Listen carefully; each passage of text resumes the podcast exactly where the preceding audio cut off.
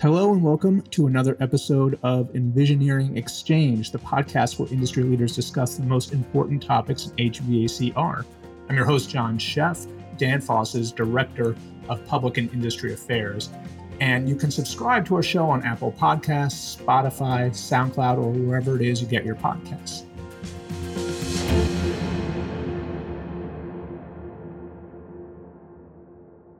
In today's show, we're going to do a deep dive into a district energy project. And if you haven't listened to our last episode, you might want to go back and listen to episode seven, where today's guest, Jeff Flannery, was also on the show talking about district energy in general. And he laid down a really great foundation on the topic. Now, you can definitely listen to this show without listening to that one, but you'll have a lot of great information if you listen to both. So I'd like to welcome back our guest, Jeff Flannery. He's Dan Danfoss's Senior Business Development Manager in charge of district energy in North America. Jeff, thanks for being back with us.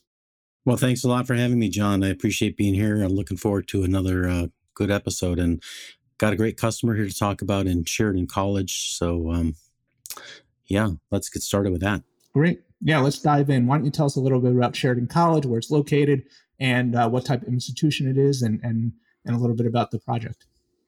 Okay, well, Sheridan College is in Ontario, Canada, and they were formed in about 1967. Today, they've got 23,000 full time students and another 17,000 continuing education students.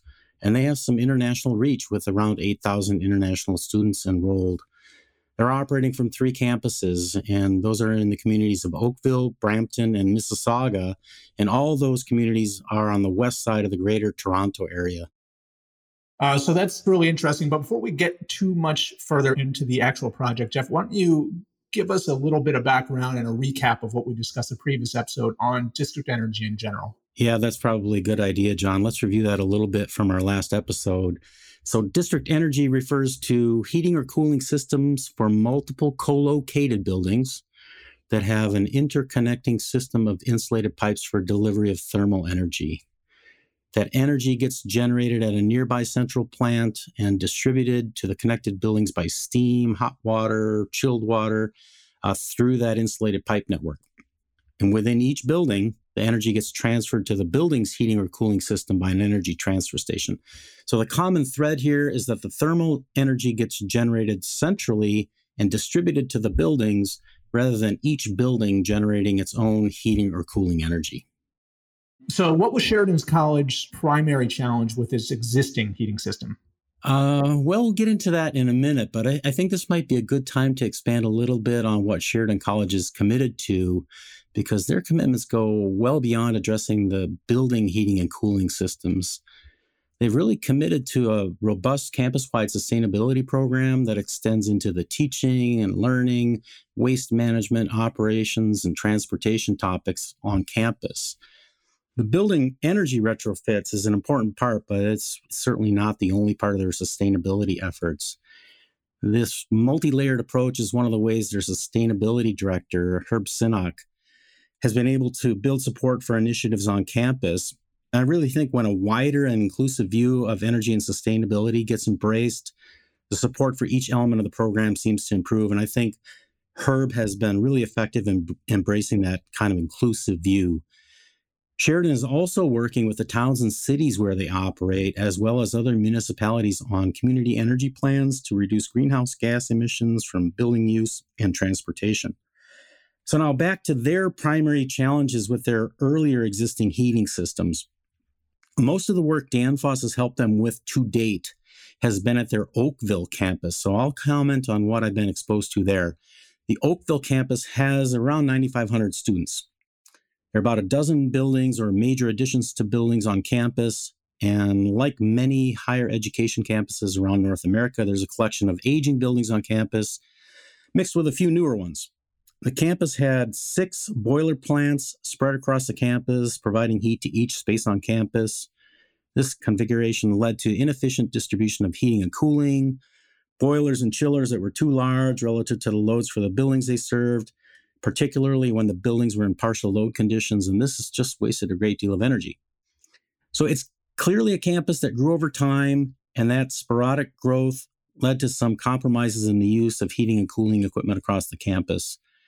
Additionally, the operations team had really limited data on the buildings because they were not independently metered. I'd heard from Catherine Reines, their project and program manager for sustainable energy systems, that they'd undertaken a program of introducing meters to better baseline the energy use around campus. And I think that's a common and essential first step towards making improvements. So, a little synopsis of where they came from. Yeah, I mean, I think it's super interesting that this it's a pretty big project, but it fits into the larger dynamic and larger plan they have for sustainability on campus and how Herb is getting buy-in from all the parties involved to, to really remake the campus in a, a very sustainable image. So very cool stuff there. How did you first get involved with this project, Jeff? Well, I'd met Catherine Reines, who I mentioned before, and Herb Sinnock, the director of sustainability at Sheridan College, through a few industry events. The Sheridan team had spoken on stage about their CHP based district energy project planning during its really early phases. And I was at some of the same events speaking about packaged energy transfer stations or ETS from Danfoss and some of the unique approaches we had to the integration of domestic hot water production on our equipment. And, and we had some good conversations around both of our topics when we met. The Sheridan College team was searching for capable partners for this European style district heating network and at the same time, I was working to introduce the North American market to what Danfoss was capable of with prepackaged factory built energy transfer stations. So it was clear to me from the beginning, and I think probably Herb and Katie, that we, we were going to be great partners. And I was just excited to learn more about what their goals were. Yeah, I mean, it's always fun to get a customer and a client and really a partner who has such uh, ambition. But I think everybody is familiar with plans starting out one way and then going in a different direction when, when you kind of meet reality. What did Sheridan initially want for this campus wide system here? My brief synopsis would be they were looking for a new district energy system with a single central plant.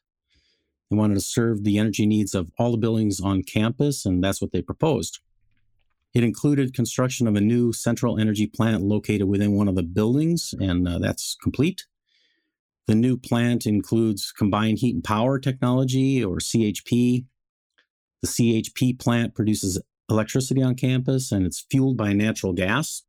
The waste heat from the production of electricity is captured and concentrated in a distribution pipe network that distributes water around 212 degrees Fahrenheit and Sheridan College wanted to improve the delta T in their heating network as well from around 20 degrees Fahrenheit, which they had with their boiler plants, to something more like 50 degrees Fahrenheit with their new district energy system. And this was going to save a considerable amount of pump energy. So at Danfoss, we could help them achieve that high delta T with our ETS technology. And this is really, really found our first common ground. Yeah, I could talk delta T all day, but uh, that's a rabbit hole I don't think we should go down right now. But uh, you know, it's interesting. You know, I think a lot of people hear that natural gas is used to generate the electricity, and they're thinking, "Wow, that's not the most sustainable or green. Shouldn't we be using something more like renewables?" But I think because the waste heat is captured and you're getting the delta T up, so it means the system is operating at its peak efficiency. This is a really sustainable and really efficient system that you're talking about, even though it's using uh, natural gas to generate the electricity. Yeah, we're using the waste heat from electricity generation to heat buildings. So, I mean, I don't describe that as waste anymore. I describe that as reuse. Yeah, definitely a renewable resource. Um, so, Jeff, this was the first campus wide district energy project in North America. Was there anything unusual about it or challenges that were not apparent from the start? Well, Danfoss has been doing other district energy work in North America, including the fabrication of prepackaged energy transfer stations. But the Sheridan College experience was kind of new and unique for us in North America in two ways. As you mentioned, this would be the first time we deployed a campus wide heating solution. And it's important to note that we were going to be doing that in a single construction season. And second, this would be the first time we fabricated all of the pipe networks for those energy transfer stations here in North America. Previously, we'd been doing some of the fabrication offshore and then importing completed goods using the factory resources that we have within Danfoss in our European factories. Here in North America, the um, heat control module, which is something we embed inside the controller, was also going to be a little bit unique for the experience of Sheridan College. So we had some new firmware solutions to deploy into the um, controllers to pull this off for Sheridan College. So that was a little bit unique as well. Yeah, so I think this was actually a really big step for us in district energy in North America, having the supply chain here to doing it all in one uh, season. A lot of, of really great stuff going on for this project. Can you describe the timeline on this project from inception to final installation? Well, hey, a discussion of the entire project timeline would be much better handled by the Sheridan College team and include a discussion of the construction of the central plant, raising the capital money, et cetera. And that's probably better handled by them, but I can address the portion that involved the energy transfer stations from Danfoss. And uh, that experience started uh, when the Sheridan College team pre qualified Danfoss as a supplier. That was back in November 2016. And at that time, uh, they were still working on burying pipes in the ground. In September 2018, the team requested competitive bids for the energy transfer stations needed at their Oakville campus, and we learned that there would be 10 at that time. And in November 2018, Danfoss was awarded the work. So ETS deliveries began about four months later. That was March 2019, and they were completed in August that year. At the same time, the Sheridan College team was hiring and supervising contracting teams for demolition work and extending the pre insulated pipe networks into the mechanical rooms. And delay in the completion of some of that contracting work meant the new heating equipment from Danfoss wouldn't get installed until late October 2019 when the heating season was imminent. Remember, we're talking about a location that's on the west side of the Toronto area. So uh, when I arrived there in October, I saw students walking in the halls with their jackets on, uh, and there was some nervousness about the fact that we needed to get the heat turned on. Several of the buildings uh, were without primary sources of heat at that time due to the demolition work, and overnight temperatures were dropping towards the freezing mark. But, anyways, we were ready to start uh, the new heating system for the first time uh, there in late October, and um, yeah, that's how I recall it getting started. We turned them on in late October and heated the buildings the same day. Yeah, even late October up in Ontario is pretty chilly. I'm glad you got it done then because, uh, uh, you know, going through a heating season without heat in these buildings uh, cause major problems for for the college. Well, you know, there was nervousness on the part of um, Herb at the time, and I know he was pressing Katie to you know have a backup plan, but she had a lot of confidence in what we were doing. She knew that we had uh, you know tested all this equipment in the factory environment before we delivered it to her in uh, Sheridan College. So um, you know we banked on that, and uh, it turned out to be exactly true. I mean, we we promised that the stuff would be ready to heat upon turning it on, and that's what it did. Okay, good execution. So, is is this timeline typical of district energy projects? Well, certainly, district energy projects can span multiple construction seasons, and I, I think that's quite common. The Sheridan College project, uh, probably best described as relatively small in terms of district energy projects worldwide. Uh, but it's pretty impressive that this mid-sized community college was able to complete the project using their primarily their own resources for project planning and project management. And they did it by identifying and hiring capable partners for different parts of the project scope. At Danfoss, we're just pleased to have been one of those trusted partners. There's no doubt the project could have been accelerated, but the Sheridan College team took on the work at a pace that was comfortable for them to manage. So yeah, I mean, I look back on my experience with them. Uh, it's about three years from inception to installation of the heat transfer equipment. Uh, you know, but they were at it for five years or more themselves. And yeah, they're a really impressive team. Herb actually came and spoke at our AHR press breakfast this year on the project and was really impressive. Yeah, he's got a lot of command of the topic and he's got a lot of enthusiasm for it too. So for sure, he's great. So, like you said, this project was going on for more than three years, five years is a long project. How does Danfoss fit into the larger scope of this project? Well, the Danfoss team had responsibility for designing and fabricating the energy transfer equipment for every building on campus. And we heavily customized the equipment to fit into some really tight mechanical room spaces and to move through halls, doorways, elevators en route to those mechanical rooms. And this is a service that I know for sure Herb and Katie at Sheridan College really appreciated from us because they were asking to get this equipment into some extraordinarily tight spaces. And in some cases, they wanted to move it into those spaces prior to the demolition of the steam work. that was in place. So we were moving around existing assets to get our equipment into final resting positions for uh, the heating season. So there was nothing unique about what we did. It was all customized pipe work to minimize the work on campus. We worked really closely with the Sheridan team on the site surveys in order to make that possible. The whole goal of this was to optimize the connection of our equipment to the pipe networks within their buildings. And really, this was one of the most enjoyable parts of the whole project for me because I was really impressed that Sheridan College was willing to involve junior members of the team, some of which were students in the process. And I think it really speaks to the hands on approach to learning they have at Sheridan College. Our collective goal was avoiding excess labor costs in the field, and we succeeded uh, in getting that done. So I, I, think that's one really cool aspect about this project is that uh, when Herb spoke at our, our press breakfast, he did mention that this is still an ongoing learning opportunity at Sheridan College and that students can visit the project, uh, can get their hands on it and, and learn about how the campus is, is heated through this project. And it's really awesome that they were also, students were also involved in the construction. So that's pretty cool. Uh, you mentioned that these Danfoss energy transfer stations are were fabricated off site and then brought into some pretty tight spaces. Talk a little bit about what the advantages of using these kind of prefab ETSs versus traditional on-site assembly that has been used in North America on energy transfer stations. John, I'm really glad you asked that question. I think it's one of the most important ones for our listeners to have a simple answer to.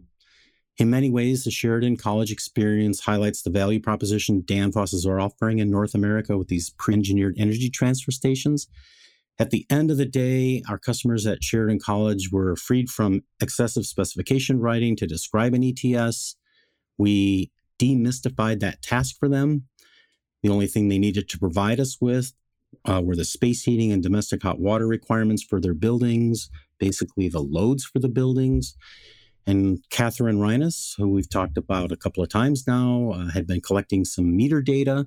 So she just formatted that in uh, an Excel spreadsheet and sent it to me. And basically, that was the task for her. The balance of the design work, including optimization to fit in the existing mechanical rooms, was all trusted to Danfoss. They did not need to hire and supervise contractors on site to stick build their energy transfer stations. They confidently proceeded with their other construction tasks right through to the start of the heating season. They could be confident that our pre engineered and tested stations would heat their buildings upon first start, and they did. And they would also benefit from simple onboard ETS controls that allow them to optimize the heating performance of both their CHP plant and their buildings over the long term. So they're empowered with a lot more data now than they had before. Yeah, it just seems like they offloaded a lot of the risk onto Danfoss, who does this stuff professionally. You know, it seems like if you have stick built ETSs, if you have 10 transfer stations, you could have 10 different transfer stations all being uh, uh, built separately. So a lot of that risk is taken off of the customer's hands and Danfoss deals with it effectively. So I think a lot of value there from our side. So now that you've kind of taken us through the project, taken us through what Danfoss did, explain the differences in how the system's operating now versus how their heating system was operating before. Okay, well, that's a big question, and I'm sure I can't answer every aspect of it, but I think I can offer a simple response that probably will resonate with our listeners. First, the Sheridan team is now operating a single central plant for heating their entire campus. That's in contrast to six aging boiler plants that they were responsible for previously. Second, they're empowered with tremendously more data on the performance of their central plant. And because of the technology built into the energy transfer stations from Danfoss, they've got a tremendous amount of easily accessible data on the heating performance of each building on campus, too. The controls on the Danfoss energy transfer stations allow them to quickly make incremental adjustments to both flow and temperature on both sides of the heat exchangers, and that empowers them to save time, money, and energy over the long haul. They've got a really valuable new set of tools in their toolbox. Lastly, I'd say they simply enjoy having new equipment that they can better control it gives them tools for learning and a learning environment. And uh, I know for sure that they appreciate that. Yeah, it sounds like it's things are just operating a whole lot more smoothly. They got a lot more data and they're able to control the, the heating system a lot better. And it makes for a lot more comfortable winters up there in Ontario, I'm sure. Yeah, well, John, they've just been through their first heating season with the equipment in play. So I'm sure that they're doing a lot of learning right now and probably beginning to pour over the data that they collected over the past several months um, and uh, probably getting excited for next winter to put it into play. Very exciting stuff. Speaking of learnings, they had a lot of learnings. Uh, I'm sure you had a lot of learnings considering this was the first campus wide project in North America for Danfoss. What did you learn? Yeah, well, first I would say I learned uh, not to sweat the small stuff. um, uh, the primary lesson for the Danfoss team, I would have to say, is around the topic of improving our schedule performance in North America. I'm really confident we can improve our lead time for packaged energy transfer stations in North America, and that's an area we're actively working on now. So, uh, again, this was the first time we fabricated everything here in North America, and that that really was the initial uh, new trick, and uh, resulted in a lot of opportunities for learning. Yeah. So, where does the project stand now? Are there more phases? Is it complete? You said they're going into their first heating season. Where is Sheridan College going now?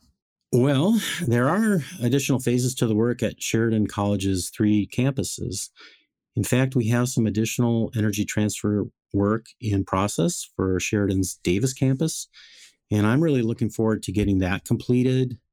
Um, it's kind of exciting because it includes a large energy transfer station on the heating side uh, that's going to incorporate multiple independent space heating loops. So it's going to be distributing two different temperatures, one to an air handling unit and one to a radiant uh, circuit. So those two temperatures needed to be different, but we're doing that with a single energy transfer station and a mixing loop. That required us to write some new software for our controller. And then in addition to that, it's got instantaneous domestic hot water production on that same energy transfer station skid. So um, we were really trying to make a, um, a, very densely packaged product for them to fit into an existing equipment room on the third floor. And soon we'll be craning that up three floors and through a, an open window to get it in place and commissioned. There were some work slowdowns due to the COVID 19 responses around North America that have impacted that project. So it's especially important to me to get that done it's for me a professional benchmark for knowing the world's putting COVID 19 in the rearview mirror. So looking forward to getting back up there and getting that one fired up. Yeah, for sure. So let's take a step back for a minute from Sheridan College and just uh, talk very quickly about how you see the market for district energy in North America going forward from 2020 and on. Well, I'm excited what I see happening in the market. There's uh, a market that's continuing to grow and it's getting quite a bit of attention the higher education market is definitely a hot spot. And the Danfoss team is working together with multiple institutions to bring their plans for less energy use on campus to reality. I enjoy that work a great deal. A steamed hot water conversion is part of that equation, but it's not the whole story. Unfortunately, energy waste on a grand scale continues to plague the people across the world, and it's no different here in North America. Once you open your eyes to it, it's seen just about everywhere, and on university campuses, I think they have a wider view of this problem than maybe you see in other market niches. District Energy has the potential to address waste on a bigger scale, and that makes it exciting. At Danfoss, we're really fortunate to be aligned with peers contributing to district energy solutions every day. When we get an opportunity to do that on a college campus, we're making a real difference. I find that fun, and in the Sheridan College team, I found like minded professionals so we'll get started on another college campus soon, and I'd like to come back and chat with you about that in another episode. That would be awesome, and I really appreciate it, Jeff, not for just for this episode, but for the previous one too, and really doing a deep dive into district energy and the Sheridan College project. So that's it for this episode of Envisioneering Exchange. I'd like to thank my guest, Jeff Flannery, uh, for joining us again. And don't forget to subscribe to Envisioneering Exchange on Apple Podcasts, Spotify, SoundCloud, or wherever it is you listen to your podcast. Lastly, if you enjoyed this episode, don't forget to rate, review, and share with your network. It really helps us out. Thanks again for listening. I'm John Sheff, Director of Public and Industry Affairs at Danfoss, and we'll talk to you next time. This podcast is for information purposes only. The views, information, or opinions expressed during the Envisioneering Exchange podcast series are solely those of the individuals involved and not necessarily represent those of Danfoss LLC and its employees. Danfoss LLC is not responsible and does not verify for accuracy any of the information contained in the podcast series available for listening on this site. This podcast series does not constitute professional advice or services. This podcast, including Danfoss LLC and the producers, disclaim responsibility from any possible adverse effects of information contained herein. Opinions of guests are their own, and Danfoss LLC in this podcast does not endorse or accept responsibility of statements made by guests. This podcast does not make any representations or warranties about the guest qualifications or credibility. Individuals on this podcast may have a direct or indirect financial interest in products or services referred to herein. This podcast is available for private, non commercial use only. You may not edit, modify, or redistribute this podcast. The developers of the Envisioneering Exchange podcast site assume no liability for any activities in connection with this podcast or for use of this podcast in connection with any other website, computer, or playing device.